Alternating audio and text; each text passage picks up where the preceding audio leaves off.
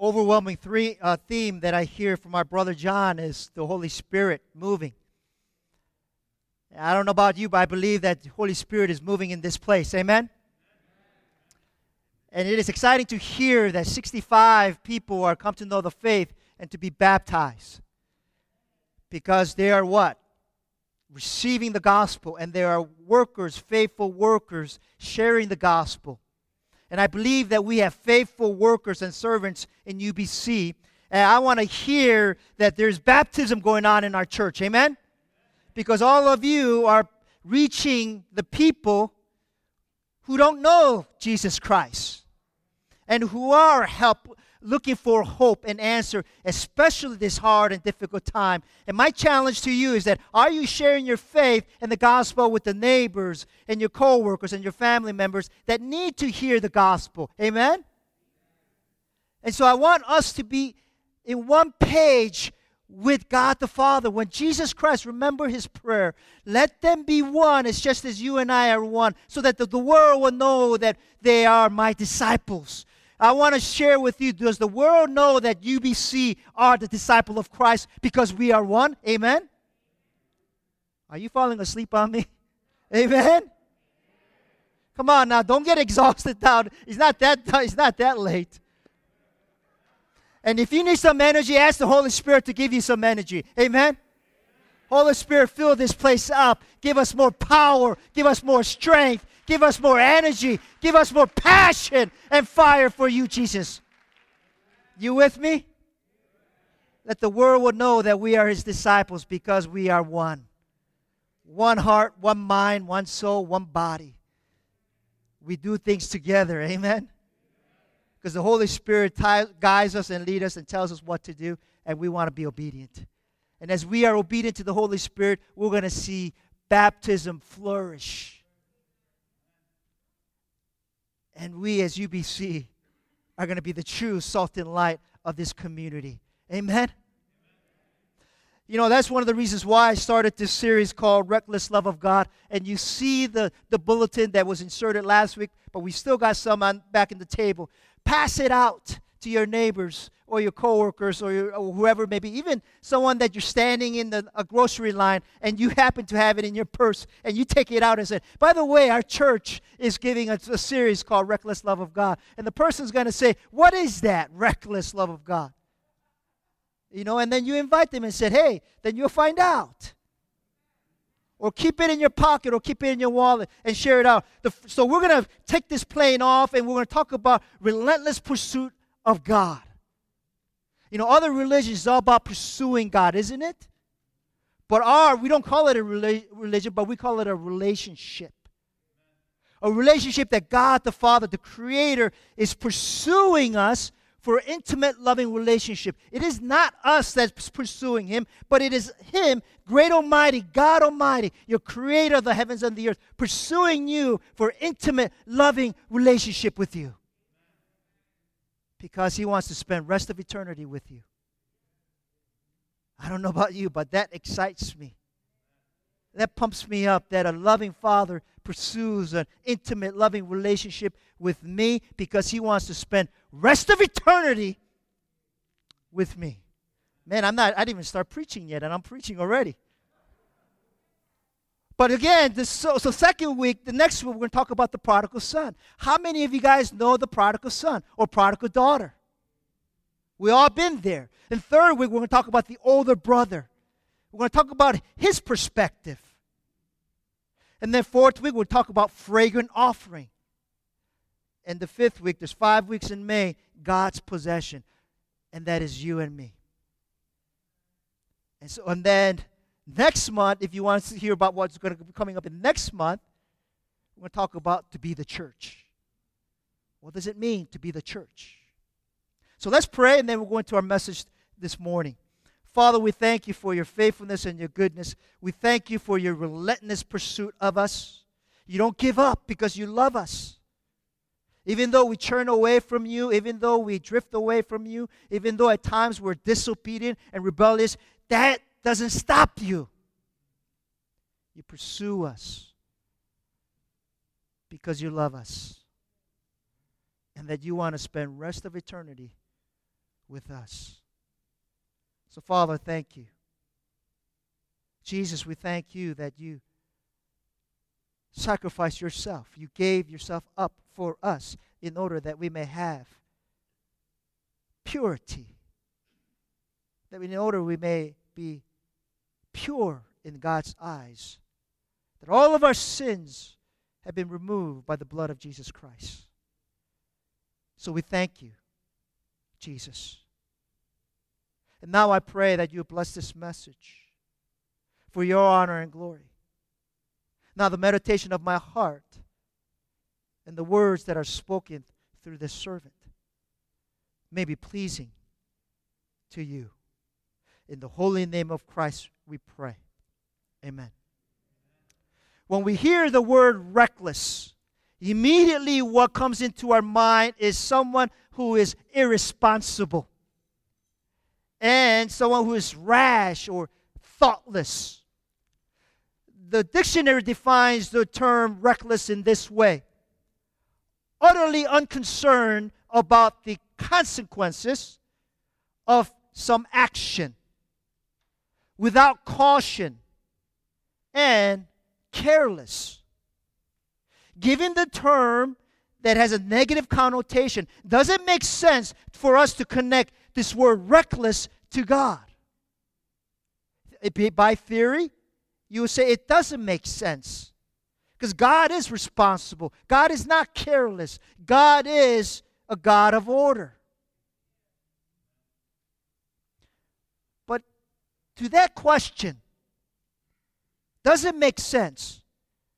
To this connotation, negative connotation in God. Is it does it make sense for us to do that? And to that question, I say yes. And the reason why I say yes is this hear me now is because God does not care about consequences, nor is He cautious. The reason why He doesn't care about the consequences, or is He being cautious? Because He cares about you and me, He cares about us. That is the only thing that He cares about. He doesn't care if there's negative consequences for His actions. If Jesus did, he would not have gone to the cross. Because the consequences was he went to the cross and he was humiliated, he was beaten, and he was murdered, and he was ex- executed. He didn't care about the consequences. And I don't know about you, but to me, to, sh- to, sh- to me, to see that Jesus Christ going on the cross, humiliated, being ridiculed, being spit at, being bitten, being stripped of his clothes, and yet he says, Father, forgive them, for they do not know what they're doing. That's the kind of God that you have. Knowing that can you and I just sit around knowing what Jesus Christ has done for us? And I call that reckless. And I call that reckless of love of God because He desires an intimate, loving relationship with you and you and me. Because He wants to spend rest of eternity with us. That's all He cares about. He doesn't care about anything else. The number one priority for God the Father, God the Son, and God the Holy Spirit is you. No one, nothing else. And I believe that the, God the Father He sent me here this morning to let you know and to tell you that how much He loves you. If you've forgot it, Jesus is telling you now.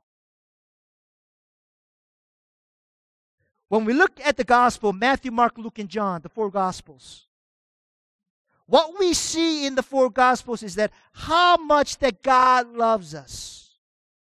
And that Jesus spent a lot of time spending time teaching the Word of God. It doesn't matter who, but he especially spent a lot of time with the socially outcasts. Why? Because they felt neglected, they were the outcasts. But Jesus says, though that the culture and the society of the world rejected you, I will not reject you.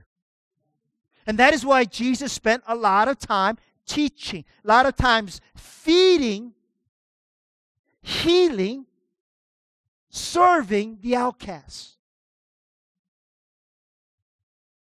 And he got criticized for that. You hear me? He got criticized big time because he spent time with the socially outcast people. This morning, as we listen in and hear the teaching of Jesus Christ in Luke chapter 15, verses 1 through 10, and that is our text this morning, we will discover through this beautiful story the relentless love of God, relentless pursuit of God, and what brings joy to God. Do you want to find out what brings joy to God? Well, you're in the right place this morning. Amen? So turn with me to your Bibles, Luke chapter 15, verses chapter 15, beginning of chapter of verse 1. And this is what Luke writes. He says, Now the tax collectors and sinners were all gathered around to hear who? Jesus. The Greek word for gathering around is engizo, meaning to make near or to come near. So, in other words, the tax collectors and sinners were drawing near or they were coming near to who? Jesus Christ, because they want to hear Jesus Christ's teaching. In every situation, you have to know this. In every given situation, for Jesus, it was a teaching moment. So as the crowd came near, he taught them. Now, from our perspective, listening in, this is a great thing that Jesus is doing. There's nothing wrong with that. It's great. It shows the heart of Jesus that he's taking the time out of his busy schedule to teach the tax collectors, to teach the sinners. We see the heart of Jesus here. Now, Luke describes the crowd that was coming near to him. Notice again, it was the tax collectors and sinners.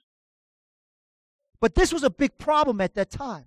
And the reason why it was a big, big problem at the time, these tax collectors and sinners were hated and despised. For example, the tax collectors were hated by their fellow Jews because most tax collectors were Jews who gave up their Jewish tradition for a profit. They went out to purchase the franchise from Rome. It's sort of like franchise of McDonald's or Burger King or something, right?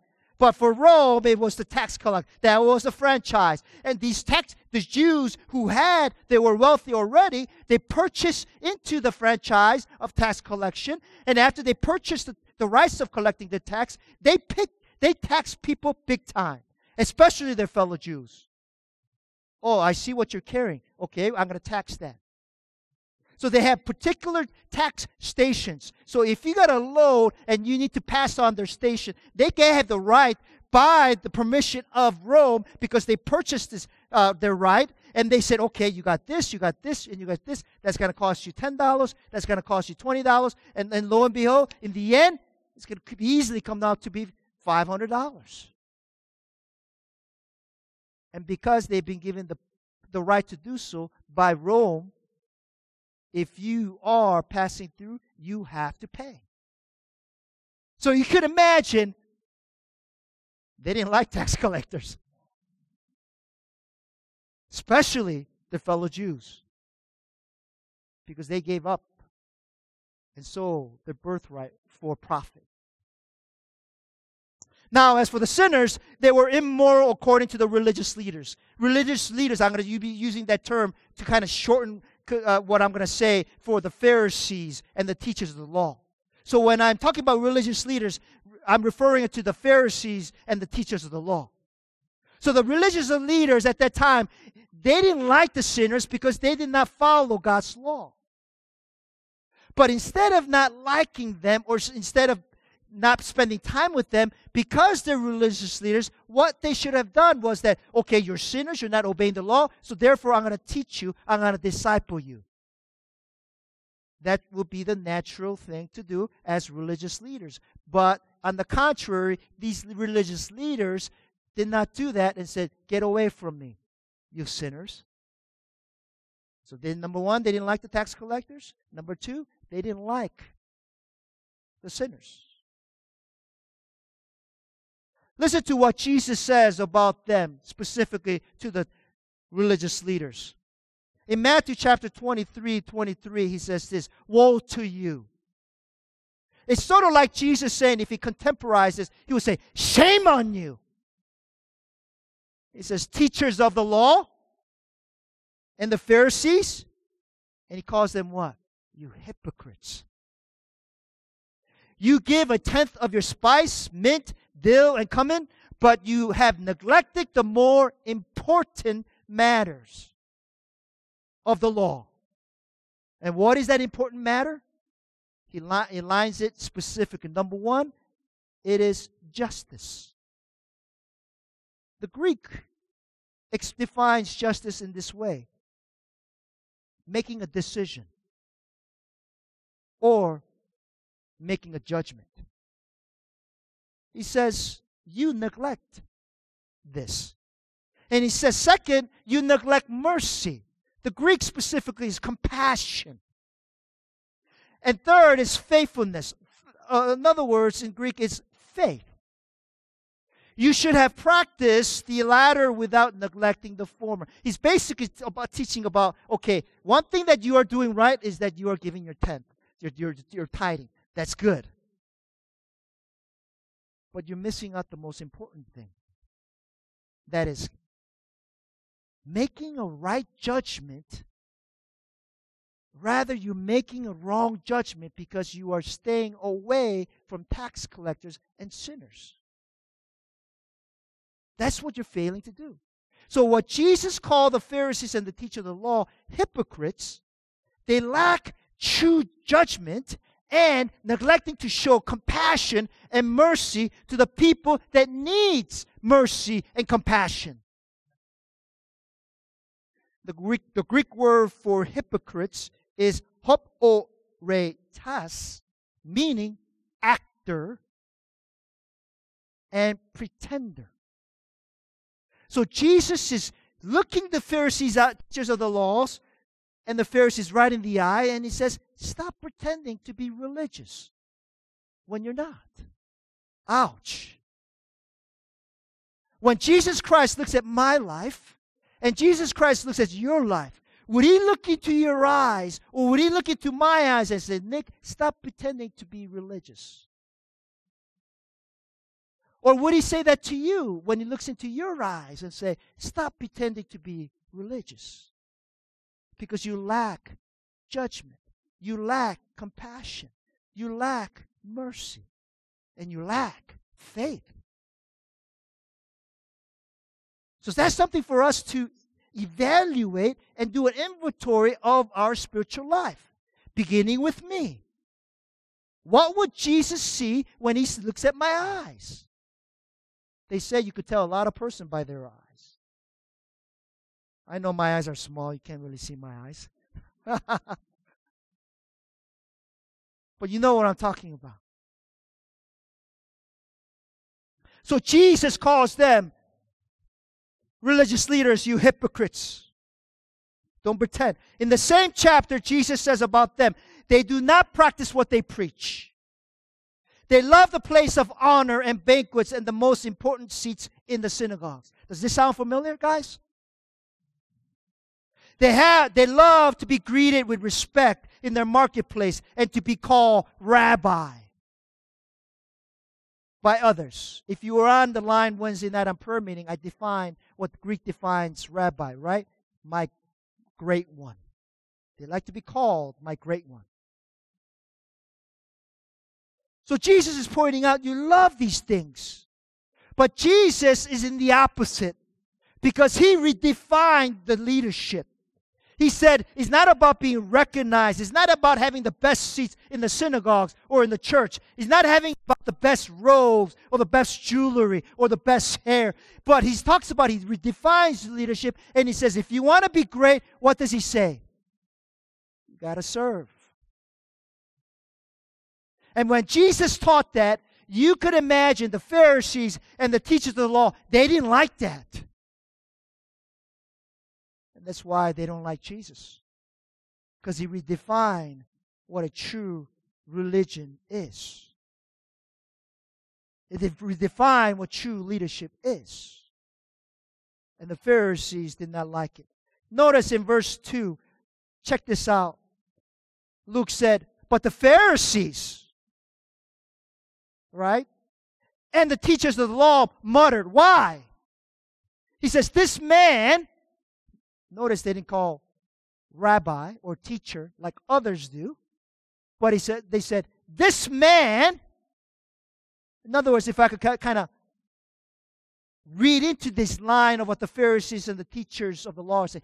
This man who has no right to teach, this man who has no right to lead, is teaching and leading these people. I could read into those lines and knowing how the Pharisees think. So they're saying, This man, Jesus, welcomes sinners and eats with them. You see that? The fact that Jesus showed mercy and kindness and love bothered them. Big time. The Greek word for mutter, they continually complained. It was nonstop. The heart of Jesus was to seek and save the lost. Later in Luke chapter 19, verse 10, Jesus said this From the Son of Man, for the Son of Man came to what? Seek and to save the lost. That's the reason why Jesus Christ came into this world. The theme of this chapter, Jesus came to seek and to save the lost. That is the theme of this chapter. And throughout Luke's gospel, the theme is all about God's love and mercy for sinful human beings. So, Jesus, knowing the heart of the Pharisees and the teachers of the law, who did not share the same type of love and mercy with him, he used this moment as a teaching moment and said to them, Let me tell you a story to help you understand what I'm about and what God the Father is about. So I want you to listen very carefully, Sadducees and the teachers of the law. Notice in verses 3 and 4, this is what we this is what we can listen in to Jesus' teaching now. Notice in 3 and 4 it says, Then Jesus told this parable. He looked them in the eyes he looked them in the eyes and said this Suppose one of you has a hundred sheep and lose one of them. Doesn't he leave the 99 in the open country and go after the lost sheep until what? He finds it. Jesus begins by telling this amazing story of the love of God. Now, the shepherd in this story was well off. You have to see the context here. To have a hundred sheep, that's a wealthy shepherd. And so if he loses one, that he has 99, it's not going to break him because he's got deep pockets. So if he says, ah, oh, man, that's a hassle. I don't want to go for that one sheep that has been rebellious and that just went out of out of the group. I'm going to focus on the group. I'm going to focus on the majority because the majority rules. And besides, that one sheep is not going to break me. But did the shepherd do that? He didn't. The shepherd went out to search his lost sheep, not because he was greedy, not because he was going to lose his profit. But the reason why he went for that lost sheep because sheep was going to be helpless. And he knew that that lost sheep is going to be some animal's dinner. And he cared enough to go out of his way to leave the 99 shepherd sheep that was obedient, but to go out to that lost sheep that was rebellious and disobedient and wander off. Now, you and I know that sheep are not very wise animals. They don't have instinct, survival instinct skills. And they don't know how to defend themselves when other predators or animal, animals come to attack. In other words, they're very vulnerable and very weak. But it's interesting to note that Jesus refers us to sheep and that he is the good shepherd. I'll be the first one to tell you when I'm alone, I'm vulnerable. And when I'm alone, I am weak. And Peter says, What? The devil, the enemy, is out there ready to devour. And he's looking for helpless sheep like you and me. But we have the great shepherd, we have the good shepherd. Amen? And that's what we were learning, and that's what we're discovering here. The shepherd, knowing the weakness and the vulnerability of the sheep, the shepherd pours all of his energy looking for his lost sheep. He thoroughly searches the valleys from the hilltops, calling out and seeking to find and look for that lost sheep. And the question that I have to ask you is Are you hearing the Jesus voice today? Are you hearing? Because perhaps you may be lost this morning. Perhaps you've been drifted away. Perhaps you've been drifted away from the fellowship of God. And Jesus is calling out your name. The search is relentless. He will not give up, and he will not rest until he finds it. We have an adorable dog, at least in me, in my perspective, our dog is adorable. His name is Max. He's four years old, so he's still got full of energy. And sometimes he would, if he gets an opportunity, he will run away so that he could exercise his, you know, his legs and he wants to run around the block or run around the, grass and stuff. And we're calling him, and sometimes I call him out really loud Max, come over here. Get over here. And finally, when he comes back, what do I say? Bat boy. Bat boy, Max. Bat boy. But do you think that when the shepherd, his lost sheep.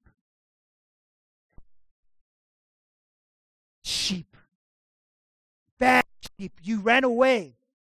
And because of you, I had to waste two hours of my time. I missed my dinner time. I missed my snack because of you. Bad sheep. Does he say that? No. Notice in verse 5, I love this. And when he, finds it, he joyfully puts it on his shoulders. Joyfully puts it on his shoulders. Jesus tells the religious leaders, the shepherd joyfully puts it on his shoulders, describing tender love. This is what you ought to be doing, religious leaders, instead of criticizing me for spending time with the tax collectors and the sinners. Don't use your energy on these things.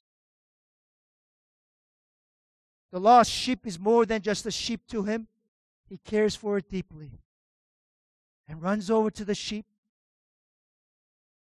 and says, Are you okay? Cleans him up. And then what? Carries the sheep.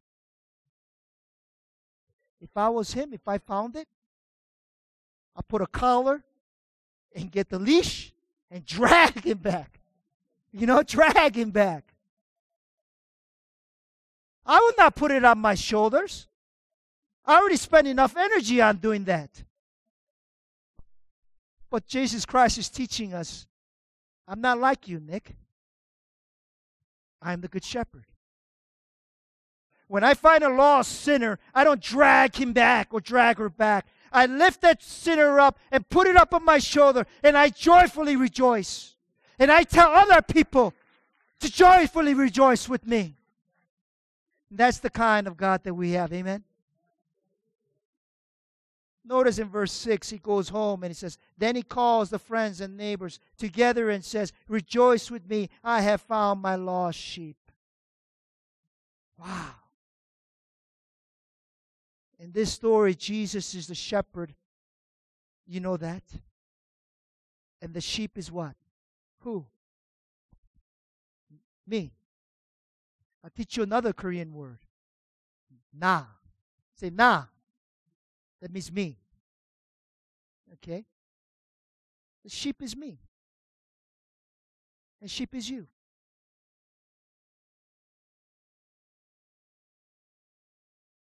Brothers and sisters, the question I want to ask is this How is your spiritual life today?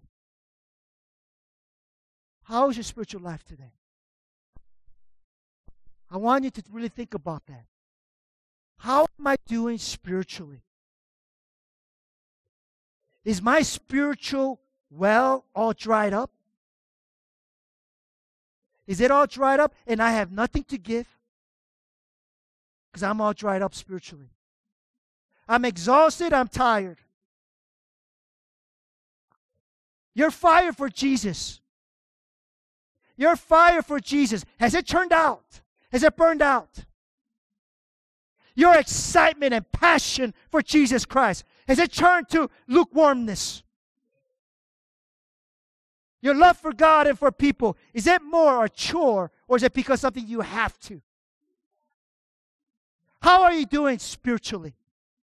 And if you say yes to any of these questions that I have raised, then you need to go back to Jesus and you need to remember what Jesus has done for you. Amen? Remember when he picked you up and put you on his shoulders. Remember when he cleaned your sin and made and called you righteous. Remember that you are no longer servants, but you are my friend. Remember what he has done for you. Remember that Jesus Christ went on the cross and shed his blood for you so you would have eternal heaven in, in kingdom of heaven. Remember that. And if you remember that, how can you say that I am all dried up? How can you say that I How can you say that I am lukewarm? Remember what Jesus did for you. Remember the first encounter of Jesus Christ. Are you with me?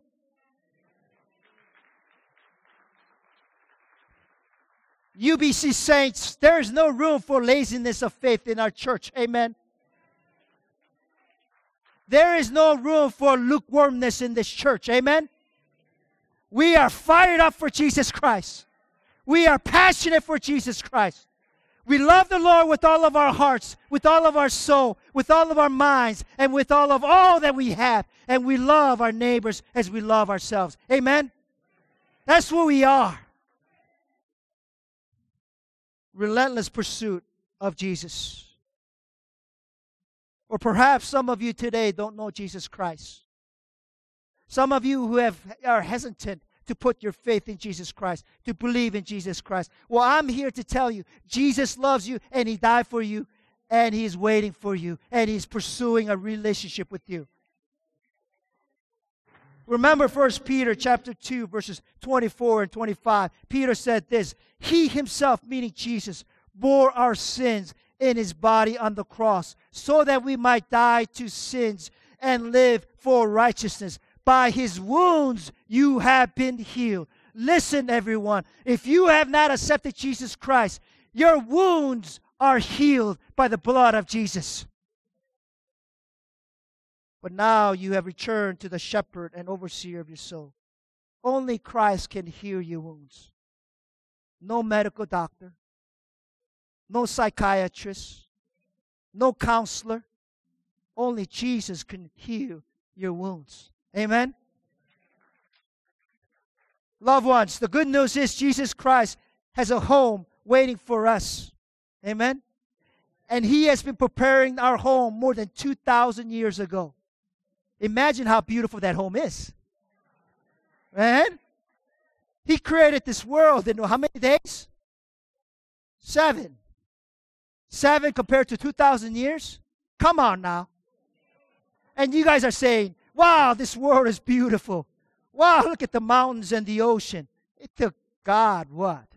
One day just can't happen. You and I have a destiny because of what Jesus Christ has done. And he has a way, he has a home, and he wants to carry us to that beautiful home that he's been preparing for us more than 2,000 years ago. And I can't wait to go there. But meanwhile, while we're here, we got to be faithful. Notice in verse 7, Jesus says this I tell you the truth. He's looking at the Pharisees and the teachers of the law. I tell you that in the same way, there will be more rejoicing in heaven over one sinner who repents than over 99 righteous person who do not need to repent. Are you willing to make a U-turn? That's what repentance means. And he's that's what he's challenging the Pharisees and the teachers of the law. He's looking into their eyes and he says, You need to repent because you're headed in the wrong direction.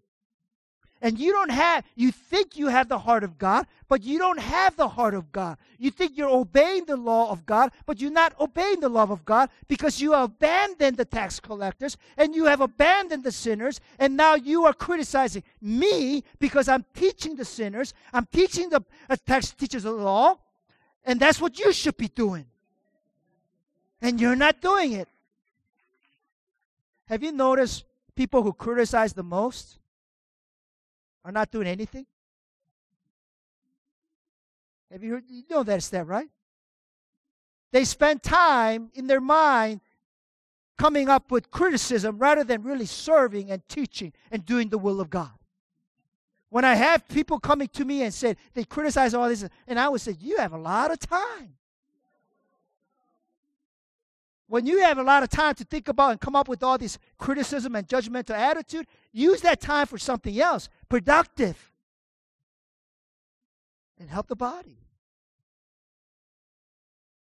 I don't know if you want to hear me say this, but sometimes when people come up to me and say they criticize about all these things, and I would ask them, Do you have a solution? And they said no, then I said, Don't talk to me. I'm giving you heads up. I'm giving you heads up.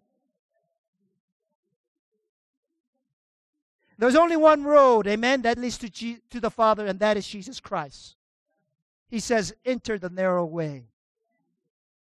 This postmodern culture is that all leads, all roads leads to God. And that's a bunch of baloney. I could use another word, but I can't use that in the church. You know? Now, if I was prison, I could use it.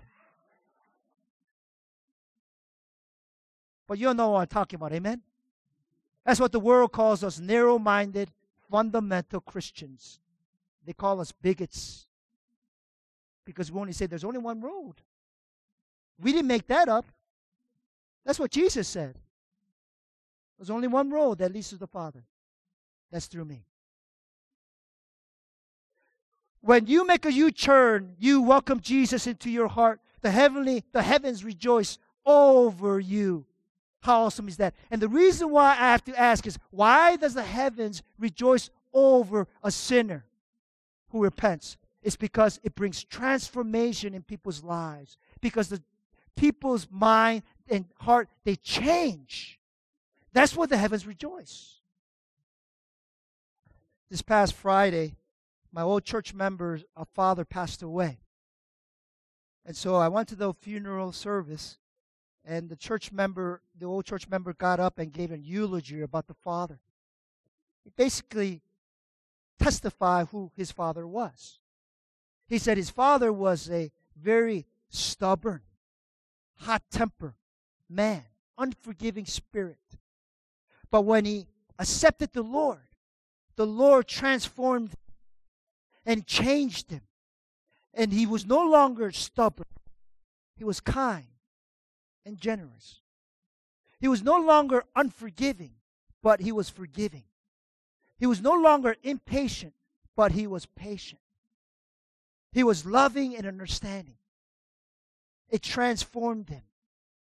And that's why the heavens rejoice when they see a sinner transform because they have the heart like Jesus Christ. Amen. And my brothers and sisters, we want to have a heart like Jesus Christ. We want to be more forgiving. We want to be more patient. We want to be more loving. And as we do more of that, then the heavens rejoice as they look down at UBC. Saying, and God is saying, that's what I'm talking about. Jesus continues his story and he shifts from a shepherd to a woman. Notice in verse 8. Or suppose a woman has 10 silver coins and loses one.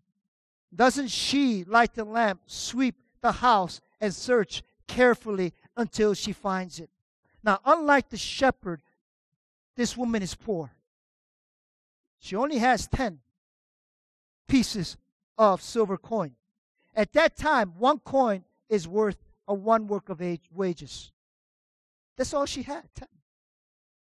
Therefore, you could imagine she searched the whole place, turned the whole place upside down, light up the lamp, looking for this one lost coin because she was desperate to find it because that coin was worth a lot to her. She valued it. The shepherd story reveals God's compassion. Whereas the woman's story here reveals God values you and me. Do you see the imagery? Jesus is brilliant. He's an excellent communicator and teacher. He's teaching the Pharisees and the teachers of the law the compassion of God through this story. And secondly, he's teaching the Pharisees and the Sadducees, uh, uh, teachers and the law and the Pharisees, God values sinners.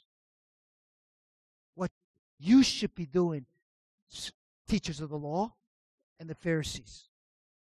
My dear brothers and sisters, the big question is this what about us? Are we like the religious of the law that that day?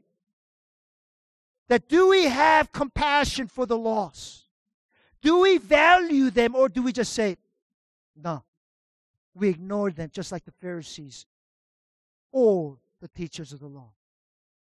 I hope and pray that we are not like them. Amen? Or do we just ignore them and pass them by. The reason why Jesus came into this world was, as a suffering Savior, was to seek and to save the lost. So Jesus brings up his point again. Notice in verse 9, he says, And when he finds it, excuse me, when she finds it, what does she do? She calls her friends and neighbors together and says, Rejoice in me. I have found my lost coin.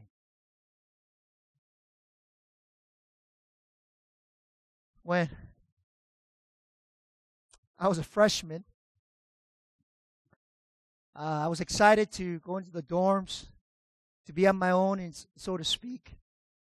And I went shopping and I bought a bunch of new boxers. You know, because I need needed clean boxers. Because I know that mom's not going to be there anymore to do the laundry. So I bought a lot of boxers so I would have enough. But eventually, all my boxers got dirty. So I had to go downstairs in the basement, put them in the washer, dry, you know, wash it, and then after you wash it, I have to put it in the dryer. So I put it in the dryer. I went upstairs back to my dorm. A couple hours later, I came back down, went to the dryer. Lo and behold, my boxers are gone. I'm like, oh man, where did it go? You know, you have to understand for a young man, you know, we need our boxers. We need our clean boxers, okay? So I'm like panicking. Where's my clean boxers? So I'm going all over the place and, you know, searching and, and you know, I check every dryer and machine washer. I can't find it. And I noticed this brown behind a garbage can. So I go behind the garbage can and I said, could it be that this could be my boxers? So with anticipation, I opened up the brown bag very slowly and I looked at it and I said, Whoa, praise God, it's my boxers. So I took it, put it back in the washer, make sure it's clean. Okay. Put it in the dryer, but I stayed this time. And I watched it carefully because I didn't want to lose my boxers again. I was happy because I got my boxers back. Have you ever lost something and you found it? How does that make you feel? You like jumping up and down and saying, "Yeah, I got my I got my boxers back, or I got my thing, you know, whatever." Now multiply that a million times. How God the Father would feel, Jesus Christ would feel when you being lost, that you have been found. Just as how you rejoice, just as I am rejoicing, multiply that into infinity and beyond. That's how God the Father and Jesus Christ feels. And the angels. That's what Jesus Christ wants to communicate. And that's what Jesus wants to teach these religious of the law. He said, Don't complain about these sinners or tax collectors. Help them out. Help them out. And that's why he said to them, he looked them in the eyes and he says, The heavens rejoice when this one sinner, the tax collector or the sinner, the people that you despise, come to know the Lord. Do you see the context here? That's what Jesus is teaching them. He's brilliant. He brings it home. And I'm sure the Pharisees and the teachers of the law, they're like, ouch. You know? And he's probably saying, man, this, this man can preach and teach. I would have never thought of that. That's right, because you're not son of man. And at the same time, because you don't have the mind of God. If you did, you'd be doing what Jesus was doing teaching them, loving them, and showing compassion. Notice in verse 10, in the same way, I tell you, there is rejoicing in the presence of the angels of God over one sinner who repents. Wow. In closing, all of us was once lost sinners. Amen? In Isaiah chapter 53, verse 6, Isaiah said this We all, like sheep, have gone astray. Each of us has turned to our own way, and the Lord has laid on him the iniquity of us all. Amen. Our loving Savior searched us out. He was relentless in his pursuit, and some will call it reckless. That's how much God loves you and me. Let's pray. Father, we thank you for your word. We thank you that you reminded us this morning how much you love us. That you pursue a loving, intimate relationship with us. Father, if we are spiritually dry, remind us. Take us back to our first encounter with Jesus. Renew our passion. Renew our fire. Renew our excitement for you. Help us not to be lukewarm, but help us to be fired up for you. Thank you. Thank you. In Jesus' name we pray.